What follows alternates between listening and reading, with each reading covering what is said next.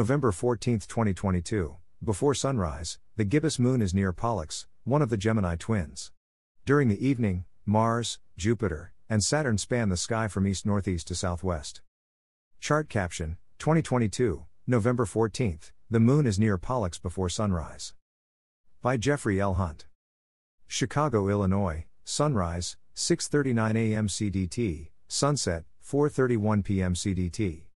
Check local sources for sunrise and sunset times for your location.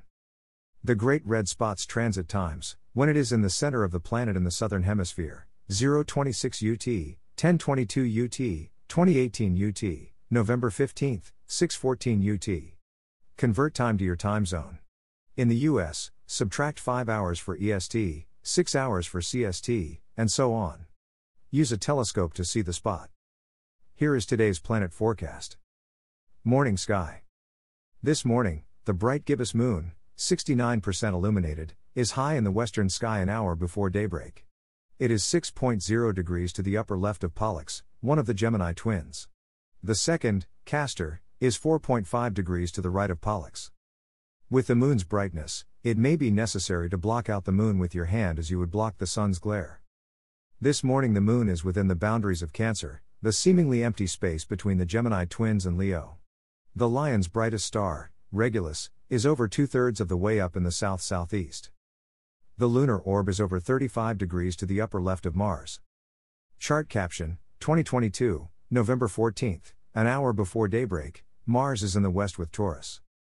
Mars is retrograding, an illusion from Earth moving between the planet and the Sun, in front of Taurus. The planet is less than halfway up in the west at this hour, just below an imaginary line from Elnath to Zeta Tauri, the bull's horns. Mars is brighter than Sirius that is about 20 degrees up in the southwest. Which seems brighter to you? Mars is distinctly red-orange while Sirius is blue-white. The head is made by Aldebaran and the Hyades star cluster and resembles a letter V. The Pleiades star cluster is on the animal's back. With this bright moonlight, a binocular may be needed to see the V and the Pleiades. Evening sky. Chart caption, 2022, November 14th, after sundown, Jupiter is visible against Pisces in the southeast. Venus and Mercury are slowly emerging from bright sunlight. This evening Mercury sets 6 minutes after the Sun, followed by Venus, 12 minutes later.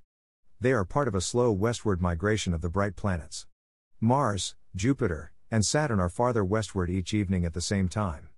By year's end, December 24 through the 28th, the 5 bright planets are visible after sundown. Dimmer Uranus and Neptune are in the sky as well, including us standing on our world, the 8 planets of the modern solar system model. Jupiter continues as that bright star in the southeast as night falls. It is over 1/3 of the way up in the southeast an hour after sundown. The Jovian giant retrogrades, for another 10 nights, against a dim Pisces star field. For those living away from the constant night glow of outdoor lighting, the stars are somewhat easy to locate. For those who suffer with those lights, use a binocular. The full pattern is made of 2 fish connected with a string. The western fish in Pisces, known as the circlet, is to Jupiter's upper right. The stars are dim. Chart caption, 2022, November 14th, Saturn approaches the south cardinal point with Capricornus after sunset. Saturn is nearly south at this hour, moving eastward in front of the stars of eastern Capricornus. The ringed wonder is slowly moving toward Nashira. Tonight, it is 3.3 degrees to the upper right of that star and 1.0 degrees to the upper left of Iota Capricorni, Iota Cap on the chart. Nashira is near Deneb al-Jedi, meaning the kid's tail.